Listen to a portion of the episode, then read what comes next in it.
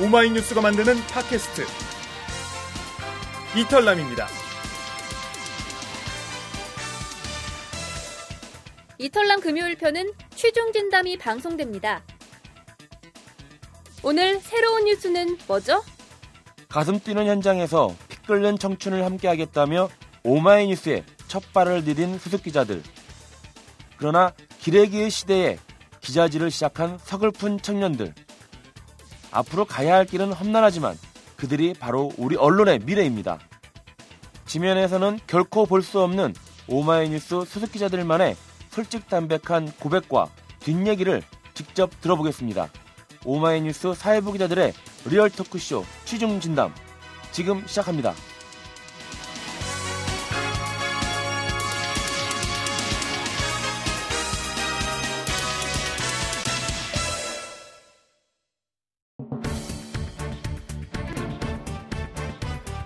한 주간 여러분의 궁금증을 불러일으킨 사회 이슈의 숨은 이야기들을 속 시원하게 설명해 드립니다.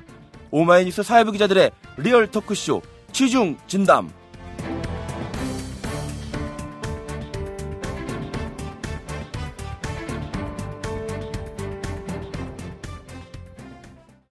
청취자 여러분 안녕하십니까? 오마이뉴스 사회팀장 최경준입니다. 오마이뉴스가 만드는 팟캐스트 이털남 시즌 3 금요일 순서 사회부 기자들이 만드는 취중 진담입니다. 자, 시민 기자와 상근 기자의 환상적인 결합. 이 오마이뉴스가 2000년 창간 때부터 추구한 겁니다. 오마이뉴스는 7만 5천여 시민 기자와 함께 이 모든 시민은 기자다라는 모토로 이 시민 참여 저널리즘을 선도해 왔습니다. 오마이뉴스가 이렇게 진보 대중 언론의 선두주자로 성장한 것은 이 바로 네티즌 혁명을 일으켜온 우리 시민자들과 환상적 결합을 해온 바로 상근 기자들이 있었기 때문입니다. 이 오마이뉴스 상근 기자가 되기 위해서는 이른바 공채 시험을 봐야 합니다.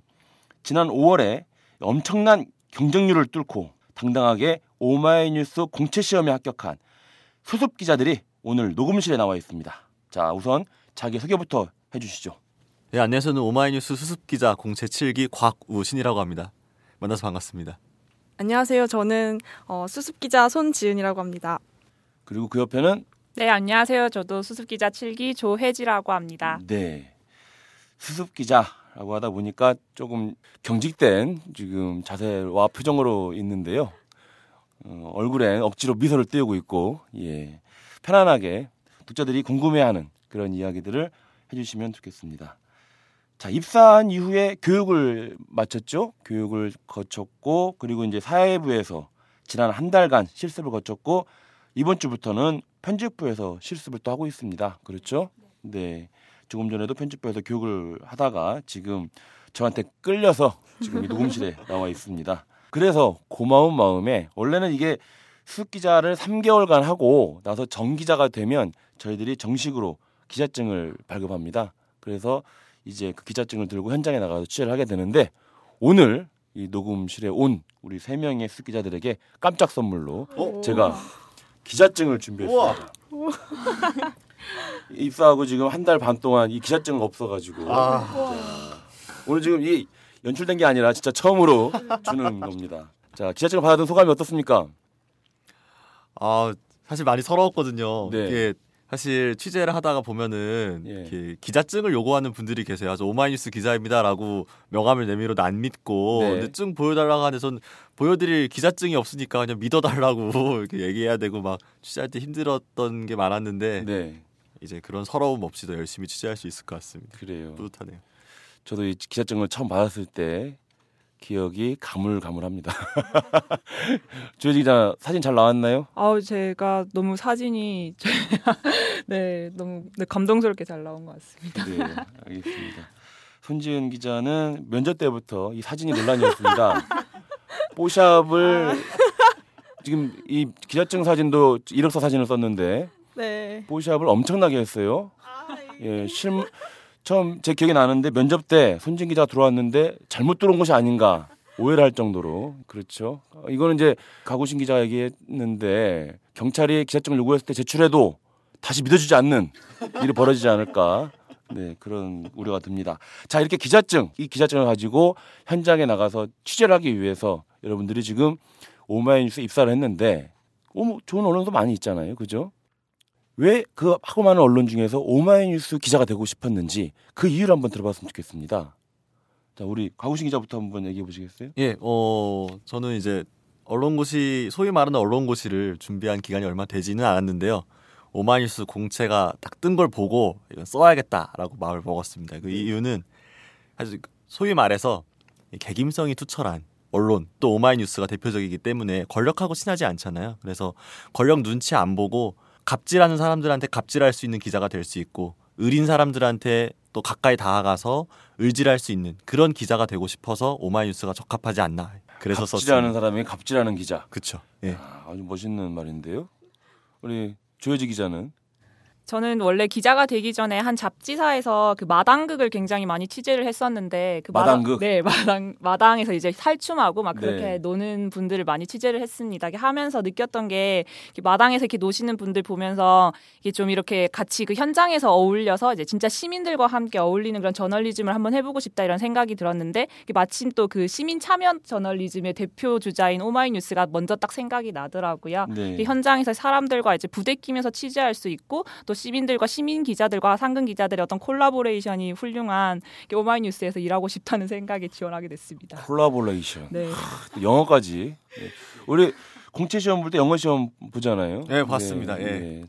성적이 썩 좋진 않았고, 자, 그러나 입사를 했고, 그게 중요한 겁니다. 네, 손지은 기자, 아. 특히 성적이 안 좋았죠. 네.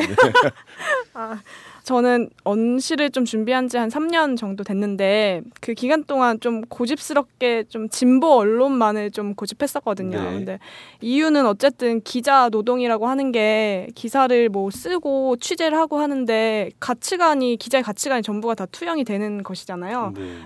이런 나, 나의 가치관과 맞지 않는 언론사에 가면 이건 노동이 아니라 그냥 직장인일 뿐이겠다 하는 생각이 들어서 좀 진보 언론만 가야겠다고 좀 고집을 했었고 그리고 그 중에서도 좀 오마이뉴스는 아무래도 어, 인터넷 매체니까 시간이나 뭐 지면의 제약 같은 게 없어서 좀 더 많은 것들을 시도해 볼 수 있는 언론사가 아닌가 하는 생각이 좀 있었습니다. 네, 그런 기대와 믿음이 실제 실현될 수 있을지, 예, 선배들이 잘해야 될 텐데 그렇습니다. 자, 그렇게 오마이뉴스에 입사한 지 지금 한 달 보름 정도 됐잖아요. 그 일반인이었을 때와 그리고 이제 수습이라는 딱지는 아직 붙어 있지만 이 기자라는 뒤에 꼬리표가 붙었을 때 어떤 변화가 있던가요? 저 같은 경우에는 두려움이 많이 생긴 것 같아요. 이전과는 다르게 이전에는 SNS를 할 때도 그랬고 사석에서 뭐 술자리에서 뭐 정치 사회 이야기들을 할 때 그냥 한 사람의 시민으로서 편하게 얘기를 했었는데 지금은 수습이지만 기자라는 타이틀이 생기고 나니까 그 제 말에 가치를 많이 두는 사람들이 주변에 생기더라고요. 아, 저 기자의 의견이다. 아, 저건 혹시 또 오마이뉴스랑 회사에 저렇게 생각하는 사람들이 꽤 있나? 약간 이런 식으로 생각하는 친구들이 있다 보니까 말 한마디 한마디 좀 신중해지고 SNS를 쓸 때도 아, 조금 아, 지켜보는 사람들이 생기는구나. 좀 네. 조심해야겠다. 음. 그게 조금 바뀐 것 같습니다. SNS가 제일 클 것 같아요. 거기 함부로 이제 글을 쓸 수가 없으니까. 예. 예. 우리 조효지 기자는 뭐 반응이 주변에 없었나요? 어, 전 주변 반응보다 제가 어. 좀 약간 개인적으로 변한 거는 네. 저기 다 잠이 엄청 많이 줄어들었거든요. 네. 줄었어요? 줄인 거예요? 네. 줄 줄게 해주셨습니다. 선배들이 고맙게도. 네, 고맙게 예. 열심히 하라고 이렇게 네. 줄 줄여 주셨는데 잠을 이게 그게 이유가 뭐 충분히 수면 시간이 이제 주어졌을 때도 가끔씩 잠에서 깰 때가 있더라고요. 그게 매일매일 이제 내가 어떤 뉴스를 봐야 되고 이제 어떤 걸 전달해야 될지 이런 고민들이 이제 계속 습관적으로 생기게 된 것 같습니다. 예. 네. 몇 시간 자요 요즘에? 요즘에 좀 느려가지고 한 4시간 정도 자고 있어요. 요즘에 4시간? 네. 사이버 수습할 때는 한 2시간 반에서 3시간. 매일? 이렇게. 네, 매일 그렇게 네. 더 잤습니다. 거짓말 같은데. 하는 거 없이 이게 고민만 이렇게 열심히 막, 네, 했습니다. 듣고 계신 청취자들이 안 믿을 것 같은데요. 아, 네, 여러분. 네. 훈지은 기자는 어땠어요? 아, 저는 옛날에는 그냥 좀 사람들 이렇게 수다 떠는 걸 되게 좋아했는데 그때는 그냥 뭐 재밌으면 듣고 아니면 한 귀로 흘리고 이랬는데 지금은 이제 말 한마디 한마디를 흘릴 수가 없더라고요. 그래서 얘가 조금이라도 좀 재밌는 얘기 하면은 아, 이거 어떻게 좀 이렇게 이렇게 좀 틀어가지고 기사로 좀 발제를 해봐야겠다 좋은 이런 자세입니다. 이런 생각이 들고 그리고 뭐 페이스북에서 누가 친구가 좀 독특한 거 올리면 당장 댓글 달아서 너 요새 어디야 뭐해 뭐 이런 거 묻고 하는 약간 좀 하이에나처럼 네. 변한 것 같습니다. 기사거리를 찾아다니는 하이에나. 네. 그래요. 어, 올바른 자세인 것 같습니다. 사실 이 기자를 하다 보면 이제 잠자는 시간 빼고 모든 생활이 다 기자로서 취재 활동이 진행되는데 심지어 이제 수업 때는 잠자는 시간에도 꿈도 이제 취재하면 하는 꿈을 꾸게 되죠. 네. 자, 그래서 교육을 잠깐 마치고 이제 수습 기자 한 달을 실습을 했었는데 많이 힘들었을 거예요. 저 아까 조금 전에 조혜지 기자가 두 시간 반밖에 잠을 못 잤다고 했는데 자, 그 힘든 한 달을 한마디로 정의한다면 어땠습니까? 아, 저는 그 외줄타기 하는 기분이었습니다. 외줄타기. 아, 네. 어떤 의미에서 그래서 그렇죠? 또 조금이라도 실수하면 바로 혼나고 또 제가 언제 또 실수할지 모르고 언제 또 혼낼지 모르니까 늘 조마조마한 그렇게 해서 하루를 보내다가 이제 퇴근 지시가 떨어지면 그제서야 긴장이 이제 확 풀리는 그런 한 달이었던 것 같습니다. 예. 누가 그렇게 외주를 태웠는지 참 의문이군요. 자, 그래요. 그렇게 한 달을 보냈습니다. 이렇게 오마이뉴스 사회부 수석 기자들이 어, 생활을 해왔습니다. 그리고 앞으로 또 한 달 반 정도 더 이 실습의 기간을 거치면 이제 정기자가 되겠지요. 자, 또 청취자분들은 또 궁금할 것 같아요. 오마이뉴스 어, 수석 기자들과 다른 회사 수석 기자들은 또 어떤 차이가 있을까? 물론 이제 여기 온 수석 기자들은 잘 모르겠지만 또 같이 공부했던 다른 친구들한테 얘기를 들었던 것도 있을 것 같은데 혹시 차이점이 있나요? 어떤 차이점이 있죠? 뭐 제가 듣기로는 타사에 있는 수습 기자들 같은 경우에는 어 선배들의 지시에 의해서 많이 움직이는 경우가 많다고 들었어요. 근데 저희 같은 경우에는 좀 수습 기자들의 자율성을 좀 인정을 해주고 그리고 아이템 발제가 괜찮으면은 그 현장으로 보내주는 것 자체가 일단 좀 색달랐던 것 같고 어떤 현장이든 나가 있으면 수습이지만 현장 기자를 많이 선배들이 믿어주시는 게 있어서 그게 참 좋기도 하고 부담도 많이 되더라고요. 아직 사실 확인 같은 것도 조금 어설프고 뭐 놓치는 것도 있고 한데 어 딱 현장에서 보고하면 선배가 어 그러냐 딱 지시하고 기사 써라 했을 때 짜릿한 쾌감도 있으면서 아마 두렵기도 하고 그런 게 좀 다른 것 같습니다. 그런 건 다른 회사 수석 기자들은 좀 부러운 면일 수도 있고 말한 대로 좀 부담일 수도 있겠네요. 예. 예, 그리고 어, 제가 듣기로는 타사는 이제 한 3개월에서 6개월 정도 경찰서를 돈다고 들었어요. 그래서 자기가 맡은 구역에서 밤 사이에 어떤 사건, 사고가 있었는지 그거를 빼놓지 않고 챙겨서 선배한테 보고 매일매일 보고한다고 하더라고요. 근데 오마이뉴스 수습은 저 같은 경우에는 4주 동안 같은 걸 이틀 동안 한 적이 한 번도 없거든요. 매일매일 다른 것을 하는 것, 다른 걸 시도하는 것, 그게 좀 차이인 것 같습니다. 네. 그리고 오마이뉴스는 이른바 이 일본 표현이어서 쓰면 안 되는데 경찰서 사수마리를 하지 않죠. 예. 그것은 잘못된 취재 방식으로 저희들은 생각을 합니다. 그래서 그렇게 하고 있지 않은데 어, 그런 차이가 좀 있겠죠. 예. 자, 오마이뉴스 수습 기자들과 함께 왜 이들이 오마이뉴스 기자가 되겠다고 한 것인지 그리고 어떻게 생활하고 있는지 얘기를 들어봤습니다.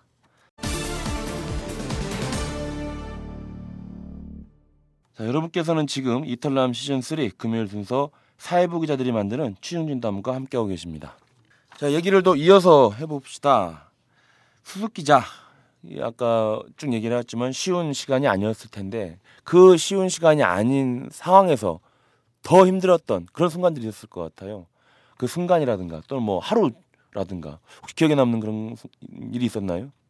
어, 저 같은 경우에는 그 지난 육사 지방선거 때 경기도지사 후보였던 새누리당 남경필 후보 캠프에서 있었거든요. 네. 근데 남경필 캠프 취재를 갔을 때 그 전날에도 사실 수원에서 밤늦게까지 취재를 하고 수면 시간이 많이 모자란 상태였는데 그날 이제 아침에 남경필 후보가 첫 투표를 하러 가는 모습까지 따라가면서 하루 종일 취재를 하다가 그거 다 끝나고 캠프에 가서 남경필 후보가 이제 당선 윤곽이 드러나게 되면 올라와서 인사를 하고 아 이 모습을 그려서 기사화를 해야겠다 이렇게 마음을 먹고 있었거든요. 근데 그 현장 분위기가 올라올 듯 올라올 듯 하면서 안 올라오는 거예요. 남경필 후보가 뭐 아, 언제 올라온다더라. 아 뭐 보좌진들도 아, 언제 언제 하면 올라올 겁니다. 근데 조금 지나니까 아, 아직 윤곽이 드러나지 않아서 좀 delay가 됐습니다. 뭐 이런 식으로 계속 김진표 후보하고 이제 예. 표차가 별로 안 나면서 새벽까지 누가 이겼느냐가 규명이 안 되기 때문에 예. 그그 양김 후보가 늦게 올라왔죠. 그렇죠. 예. percentage가 별로 차이가 안 나면서 음. 점점 늦어져서 결국에는 밤을 꼴딱 샜거든요. 네. 그날도. 그 전날에는 어디서 잤어요? 그 전날에는 제가 인근 찜질방에서 찜질방에서 자고. 예, 찜질방에서 음. 잤습니다. 찜질방에서 잠을 자고 또 아침 일찍 나가 서 취재하고 또 그 하루 종일 취재하고 예. 밤 새고 취재하고 밤을 새는데 힘들었던 예. 시간이었을 것 같네요. 조혜지 기자도 뭐 그런 시간이 있었어요? 아, 저는 뭐 밤을 새거나 그러진 않았는데 저 저는 지난주 월요일부터 금요일까 아, 화요일부터 금요일까지 이제 문창극 총리 지명자 이제 낙마를 하셨죠. 그, 네. 그, 네, 그분을 이제 출퇴근을 이제 뻗치기를 하면서 마크를 했었습니다. 이게 하면서 이게 처음에는 나갈 때는 되게 현장에 대한 기대감도 있고 좀 두려움도 있었지만 뭔가 이렇게 아 이제 내가 현장에 나가 보는구나 이렇게 해서 설레서 이렇게 나갔는데 이제 상황에 따라서 또 갑자기 급작스러운 상황들도 막 생기더라고요. 뭐 중간에는 그 정종섭 안행부 장관이 또 그런 것들이 막 터지면서 그 사람도 같은 건물에 출퇴근을 했었기 때문에 같이 또 이렇게 챙겨야 하는 그런 순간들도 막 있어서 그런 반복되는 급작스러운 상황 속에서 좀 소위 멘붕을 같이 겪으면서 되게 뭔가 이제 이게 현장이구나 이게 기자의 눈이 이래서 중요하구나 이걸 되게 많이 느끼고 배웠던 것 같습니다. 문창극 전 후보를 네. 보면서 인상이 어땠어요?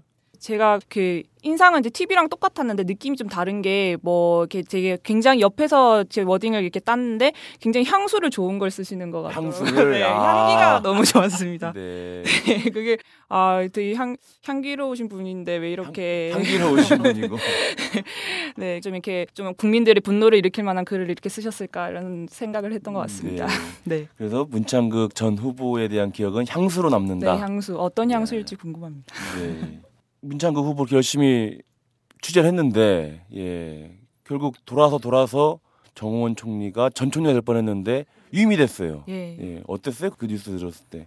아이 정말 솔직히 어떤 차기 총리를 내놓을까가 정말 오늘 아침 궁금했거든요. 그래서 어떤 또 그네 수첩에서 어떤 인물이 또 튀어나와서 이제 선배들 굉장히 열심히 일하게 하실까 이런 생각을 했는데 되게 약간 좀 기대보다는 재미없는 결과가 나왔다라는 생각을 했었던 것 같습니다. 그래요. 뭐 어, 어떤 후보를 또 지명할 것인지 또 우리는 또 어떻게 이걸 검증할 것인지 준비하고 있었는데 예, 맥이 딱 풀려버렸죠. 네. 우리 손지은 기, 기자가 그동안 썼던 기사 중에 제일 조회수가 많았던 게 어떤 기사였어요? 아, 예, 저는 그 세월호 참사 이후에 그 유가족하고 실종자 가족을 향해 쏟아진 막말, 사회 네. 지도층 인사들의 막말 한 20여 개를 좀 모아서 기사로 쓴 적이 있었거든요. 네, 그랬죠. 예. 그 그동안에 나왔던 그 막말들을 모아서 쓴 기사가 바로 손진 기사가 쓴 기사군요. 네, 그래서 네. 거기에 이제 그래픽까지 해가지고 이 화자의 얼굴 그리고 발언 날짜, 장소, 네. 워딩까지 그대로 모아가지고 한 편의 기사로 썼더니 어, 독자들 사이에서 약간 공분이 일어가지고 네. 조회수가 18만을 넘었더라고요. 예. 네. 그리고 거기에 베스트 댓글이 달렸는데 어떤 분께서 이 기사는 앞으로 하- 향후 5년간 오마이뉴스 메인에 걸려 있어야 된다. 그래가지고 저도 살포시 댓글 추천을 누- 눌렀습니다. 네. 예. 본인이 네. 그 댓글의 추천을 예. 그걸 편집국장이 봐야 될 텐데 편집국장은 모르고 있는 일이죠. 네. 조혜지 기자는 어떤 기사가 제일 조회수가 많았어요? 아무래도 문창극 후보의 기사였던 것 네, 같은데 그때 예. 안창호 뭐 안중근 가장 존경한다 그 발언 했을 때 자기 그 네. 친일 행적이나 네. 그것들을 가리기 위해서 네, 가리기 물타기 위해서. 물타기 하기 위해서 네. 그런 말을 했었잖아요. 네, 예. 그 발언을 이제 기사로 이제 선배와 함께 이제 취재를 해서 썼는데 네. 그게 제일 조회수가 높았던 것 같습니다. 아무래도 그런 발언에 대해서 많이 이렇게 공분을 샀던 것 같습니다. 네. 네. 그렇게 조회수가 많고 사람들이 많이 읽었잖아요. 그럼 어때요? 기분이 어때요? 되게 막 어, 처음에는 봤을 때는 조회수 보고 와 많이 읽었다 이렇게 되게 뭔가 뿌듯한 보람이 먼저 딱 들었는데 그 이후에는 이렇게 읽은 사람들이 먼저 생각이 나더라고요. 내 기사를 검토하게 되고 뭔가 내가 어떤 걸 잃진 않았을까 뭐 이런 것들을 좀 두려워하게 됐던 것 같습니다. 음, 기사 이게 많은 사람 너무 많은 사람이 보니까 내가 좀 기사를 잘못 쓴 건 아닌가 실수한 건 없나 팩트에 오류가 있는 건 아닌가 뭐 이런 것들이 걱정됐었다. 그렇죠. 사실은 많은 사람들이 읽으면 읽을수록 어, 부담이 더 커지는 거죠. 음, 맞아요. 제가 썼던 기사 중에 가장 많은 조회수를 기록한 게 100만이 넘었던 조회수가 있었는데 꽤 오래된 기사, 기사 죠.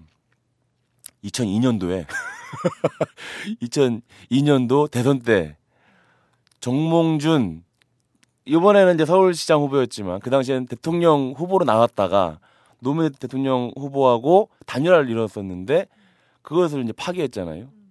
12월 18일 날 그때 그 집 앞에서 현장 중계했던 기사.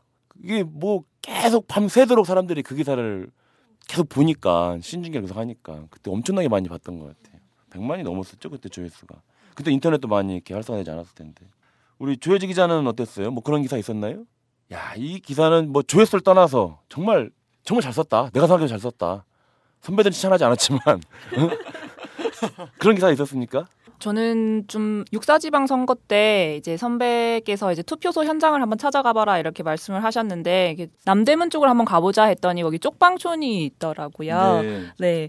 그래서 거기 가서 이제 얘기를 나누다 보니까 되게 좋은 말씀들을 많이 해주시더라고요. 어떤 한 분은 뭐 나는 뭐 진보 보수가 아니라 나는 뭐 가진 놈 덜 가진 놈 기준으로 투표를 한다 뭐 이렇게 말씀도 해주시면서 또 거기서 또 막걸리를 드시고 계셨는데 이렇게 아가씨 취재하러 왔는데 한잔 하면서 얘기하자 그래서 걸리를 마시면서 취재들 하기도 아, 하고 음주 취재를 또 네.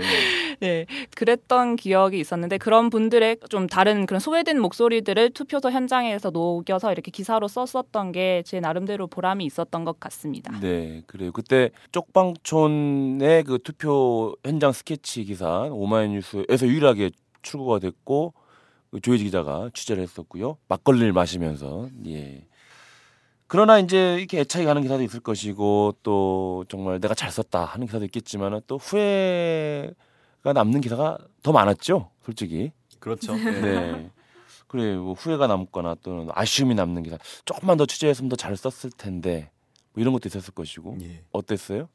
예, 6월 10일에 있었던 그 삼청동 주민센터 앞에서 만인 대회가 있었죠. 그 집회 취재를 하던 과정에서 제가 좀 욕심을 과욕을 부리는 바람에 결국 기사를 제대로 쓰지 못한 경험이 있었습니다. 네. 그때 어, 새벽까지 늦게까지 집회가 이어졌고 이 사람들의 절절한 목소리를 꼭 내가 기사에 실어야겠다라는 의욕이 앞서서 핸드폰이 꺼진 줄 몰랐어요. 네. 예, 그래서 마치고 나니까 이미 핸드폰은 꺼져 있고 배터리 방전. 예, 배터리가 다 방전된 상황이었고 선배하고 연락은 안 되고 막 부랴부랴 막 인근 경찰서 찾아가서 죄송합니다 하고 핸드폰 충전기 꽂아서 해서 바로 연락을 드렸는데 아 이미 다 마감이 된 상황이라 결국 후속 취재한 거를 기사화하지 못하고 쓸쓸하게 집에 돌아갔던 경험이 있습니다. 그날 정말 가면서 되게 많이 후회도 되고 어, 반성도 많이 했던 날이었습니다. 그래. 저도 그날 기억이 나는데 취재를 열심히 했고 현장에서도 책임자 처벌, 진상 규명 이러한 요구들을 절절하게 외쳤고 또 이제 그렇게 외쳤던 시민들이 또 경찰에게 대거 연행이 됐고 예, 그렇죠. 이런 모습들이 좀 잘 전달됐으면 좋았을 텐데 정작 취재한 기자가 연락이 안 돼서 예 수습 때 겪는 실수일 수 있는데 예 많이 아쉬움이 남을 것 같아요. 아, 예. 네. 기사를 쓰다 보면 또 댓글 많이 달리잖아요. 그 가장 기억에 남는 댓글이 우리 조혜지 기자는 어떤 게 있었어요? 좀, 어, 좀 약간 훈훈한 댓글이었는데요. 네. 그, 제가 나 홀로 입학식이라고 이제 오마이뉴스에서 이제 매년 진행하는 그런 행사가 있습니다. 그렇죠. 근데 이제 그 상간벽지나 좀 뭐 분교 단위의 아이들이 이제 혼자 입학하는 아이들에게 이제 모여서 더불어 입학식을 해주는 그런 행사인데요. 네. 근데 이제 아이들과 함께 1박 2일 같이 동행 취재를 하면서 이제 썼던 기사가 있는데 거기에 이제 그 참가했던 어떤 학부모님께서 이제 너무 좋은 시간이었다고 아이가 너무 좋아한다고 네. 네, 꼭 이제 6학년 때 졸업할 때 다 같이 모였으면 좋겠다 뭐 이런 식으로 이렇게 소감을 이렇게 댓글에다가 남겨주셨는데 제 나름대로 되게 뭔가 어 되게 뿌듯했던 것 같습니다. 그래요. 네. 예.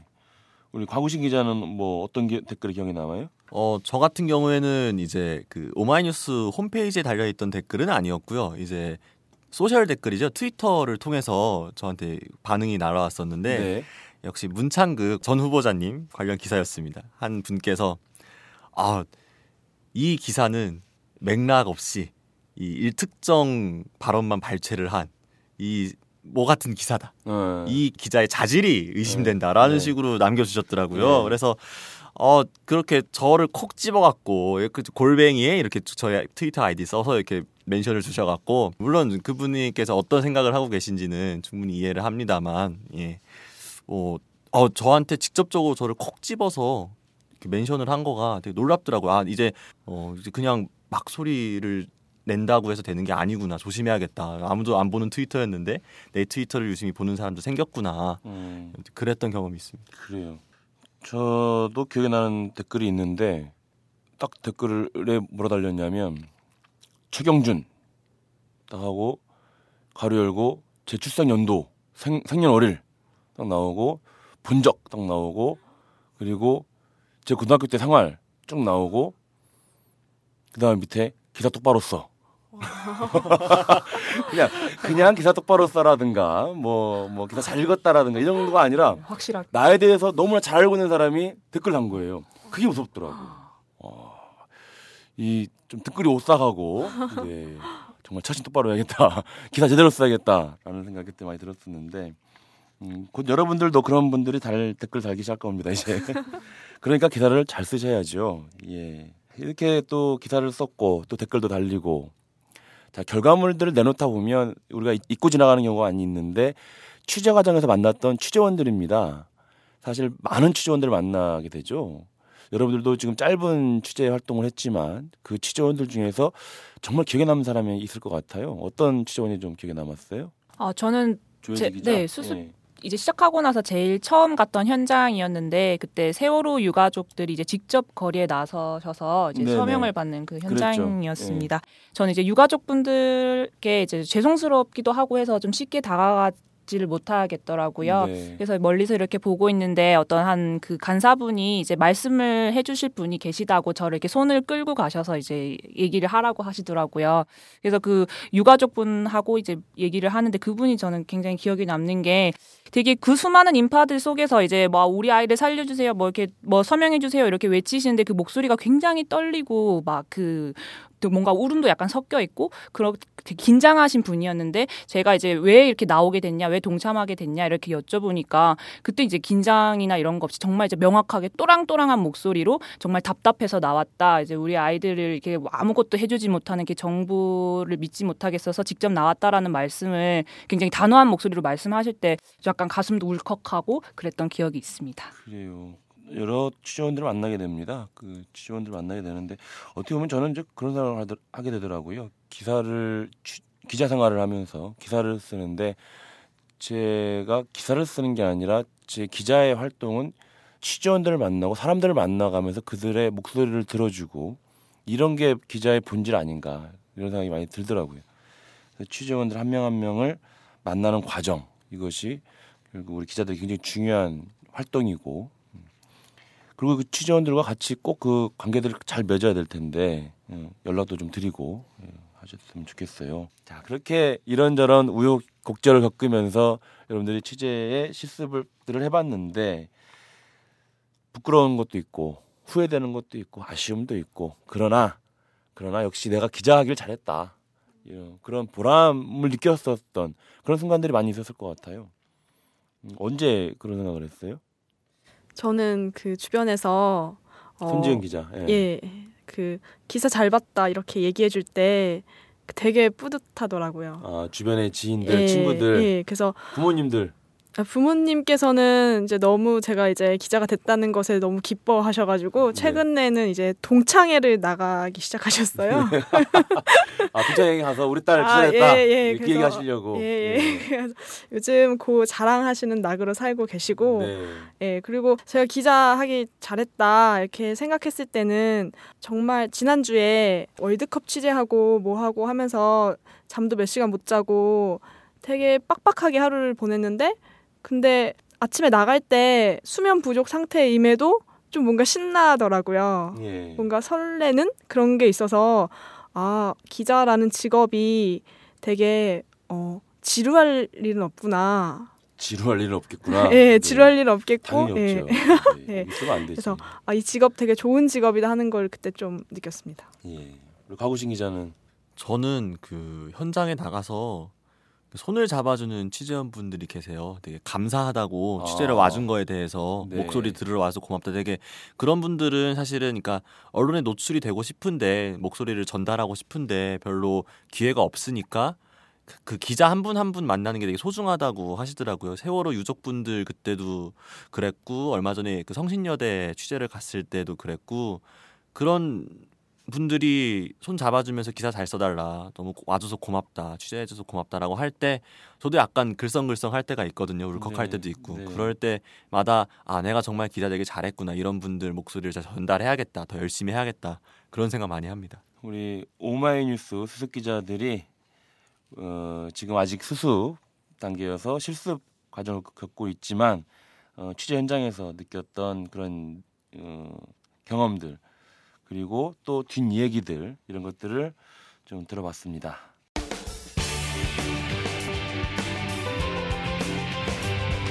우리가 몰랐던 뉴스의 속사정을 여러분에게 들려드립니다. 오마이뉴스 사회부 기자들의 리얼 토크쇼 취중진담 여러분께서는 지금 이털남 시즌 3 금요일 순서 사회부 기자들이 만드는 취중진담과 함께하고 계십니다. 자, 우리 오마이뉴스 수습 기자 곽우신, 조혜지, 손지은 이 세 명의 수습 기자가 지금 녹음실에 나와서 수습 기자 생활에 대해서 솔직한 이야기를 어, 해주고 있는데요. 자, 오마이뉴스에 입사를 한 거니까 기자이기 전에 이제 직장인입니다. 그러면 이제 월급을 받을 텐데 자 며칠 전에 월급을 또 받았죠. 네. 얼마를 받았는지 여기서 까도 될까요? 네. 까면 네, 안 돼. 안예 네. 영업 비밀이기 네. 때문에 까면 안 됩니다. 어쨌든 월급 받아서 어디 썼어요? 어, 저 첫 달 월급은 거의 술값으로 아 취업턱, 네, 네, 그래서 취직턱, 예. 예, 그래서 제가 또 이게 수험 생활이 길었다 보니 주변에 알고 지낸 친구들이 많아 가지고 또 격려 한답시고 여기저기 좀 쏘고 다녔더니 예, 월급이 남 남지 않았네요. 네. 조혜지 기자는 저는 또 월급 즈음에서 또 아버지께서 카톡이 오셨더라고요. 이렇게 월급 나왔지? 뭐 이렇게 오셨더라고요. 그래서 아, 내, 제가 그래서 눈치껏 그냥 내복 사, 사드릴까? 뭐 이렇게 얘기하니까 이렇게 한 장의 사진이 날라왔습니다. 이렇게 등산용 선글라스. 네, 사달라. 아, 엄마와 커플. 센스 있으시네. 그걸 네. 이제 사드렸어요. 쓸데없는 거 사오지 말고 네. 필요한 거 사와라. 네. 현명하신. 네. 어, 저 같은 경우에는 이제 지금 자취 생활을 시작을 해서요. 네. 이게 뭐 들어오자마자 여기저기에서 많이 나가더라고요. 이제 전기세 내고 통신비 내고 뭐 내고 뭐 내고 하다 보니까 또 순식간에 스쳐 지나가는 아 이게 직장인의 삶이구나. 이 월급 통장에 잠깐 스쳐 지나가는 금액에 불과하거나 이 숫자들이라는 게 그래서 저희 부사장님 앞에서 연봉을 두고 사인을 했던 그때가 문득 떠오르면서 예. 많이 드리지 못합니다. 예. 아, 뭐 제가 꼭 이렇게 얘기하니까 사장 같은데. 네. 오마이뉴스 기자들의 월급이 많지가 않습니다. 뭐 예전에 제가 기자 생활 준비할 때 뭐 돈을 많이 받는 기자가 좋은 거냐, 적게 받는 기자가 좋은 거냐. 뭐 이런 논쟁도 있었어요. 뭐 왜냐하면 돈을 많이 받는 기자는 이 서민들의 또 소외된 사람들의 어려움을 모른다라는 얘기도 하고 또는 돈을 너무 적게 받으면 기자들이 유혹에 빠지기 쉽다라는 얘기도 하고. 그래서 사실은 이제 저희가 10만인 클럽 이 후원 제도를 가지고 있는 것도 이제 독자들이 음, 좀 그런 후원을 많이 내주시면 저희들이 안정적인 월급을 받으면서 또 열심히 일을 할 수 있고. 사실은 이제 기자가 월급은 많지 않지만 결국 이 명예를 가지고 사는 건데 요즘에 이제 이른바 기레기 시대라고 해서 기자 플러스 쓰레기 진정한 기자가 많이 없는 그런 시대라는 평가가 많습니다. 그런 이, 이 기레기 시대에 이른바 기자질을 시작한 이 서글픈 또 청년들이라고 할 수 있을 것 같은데요. 자 본인들이 기레기가 아니라는 걸 증명하면서 또 앞으로 훌륭한 기자 생활을 했으면 합니다. 마지막으로 어, 나는 이제 어떤 기자가 되고 싶다, 어떤 기자가 되겠다라는 그런 각오 한 마디씩 해봤으면 좋겠는데요. 어떤 기자가 되고 싶냐는 질문은 되게 오래전부터 언론공시 준비할 때부터 많이 봐왔던 것 같아요. 예. 그리고 추상적으로 그 전에 갖고 있던 거는 뭔가 세상을 조금 낫게 만드는데 조력하는 기자가 되고 싶다였었는데 요새 더 많이 드는 생각 중에 하나는 기자들이 그림을 그리고 현장에 가잖아요. 아, 이건 이럴 거고 이건 이렇게 흘러가니까 이 문제 의식을 가지고 이걸 짚어야지. 근데 실제 현장하고 내가 생각했던 것과 맞지 않는 경우들이 생기잖아요. 네. 그럴 때 내 의도에 내 생각의 틀에 현장을 끼워 맞추지 말고 현장을 있는 그대로 인정하고 그 사실에 맞게 보도를 해야겠다. 이거를 까먹지 말자. 목적 의식이 나의 관점 자체를 흐리는 거는 안 되지 않나. 그게 진짜 기레기로 가는 길이 아닐까. 그것만은 경계하자. 일단 이거를 최우선 목표로 삼고 있습니다. 그래요. 우리 손지훈 기자는 네, 아 저 그 사회부 수습하면서 하루가 좀 너무 바쁘고 하루하루를 이렇게 버티다 보니 사실 뭔가 제가 뉴스를 막 발굴해서 찾아다니기보다는 그냥 뉴스에 막 끌려다녔던 것 네. 같아요. 그래서 막 취재했던 것도 그 순간에는 막 아 너무 좋다 이렇게 하면서 기사를 썼지만 또 그 다음 날 되면 쉽게 잊어버리고 했던 좀 부끄러운 기억도 있긴 한데 어 좀 매 순간 그 취재원과 기사에 진심으로 대하는 그런 기자가 되고 싶습니다. 그래요. 네. 네. 조혜지 기자는 네. 어떤 기자가 되고 싶습니까?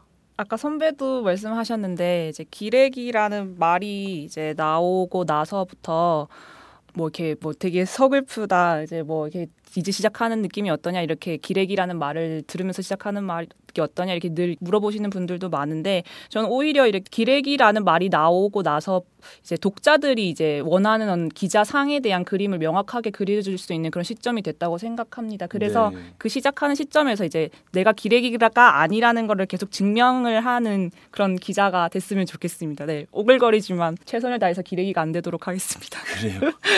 기레기가 되지 않겠다라는 네. 우리 수습 기자들의 각오였습니다. 청취자 여러분, 오늘 방송은 어떻게 들으셨습니까? 이 방송은 10만인 클럽 여러분의 후원으로 제작되고 있다는 것 여러분도 잘 알고 계시죠? 늘 감사드립니다. 참여 방법은 오마이뉴스 홈페이지에 접속하시거나 02-733-550으로 전화 주신 후에 내선 번호 274번을 누르시면 참여하실 수 있습니다. 이털남 시즌3 금요일 순서 사회부 기자들의 리얼 토크쇼 취중진담 6월 넷째 주 방송을 이것으로 마쳐야 할 것 같습니다.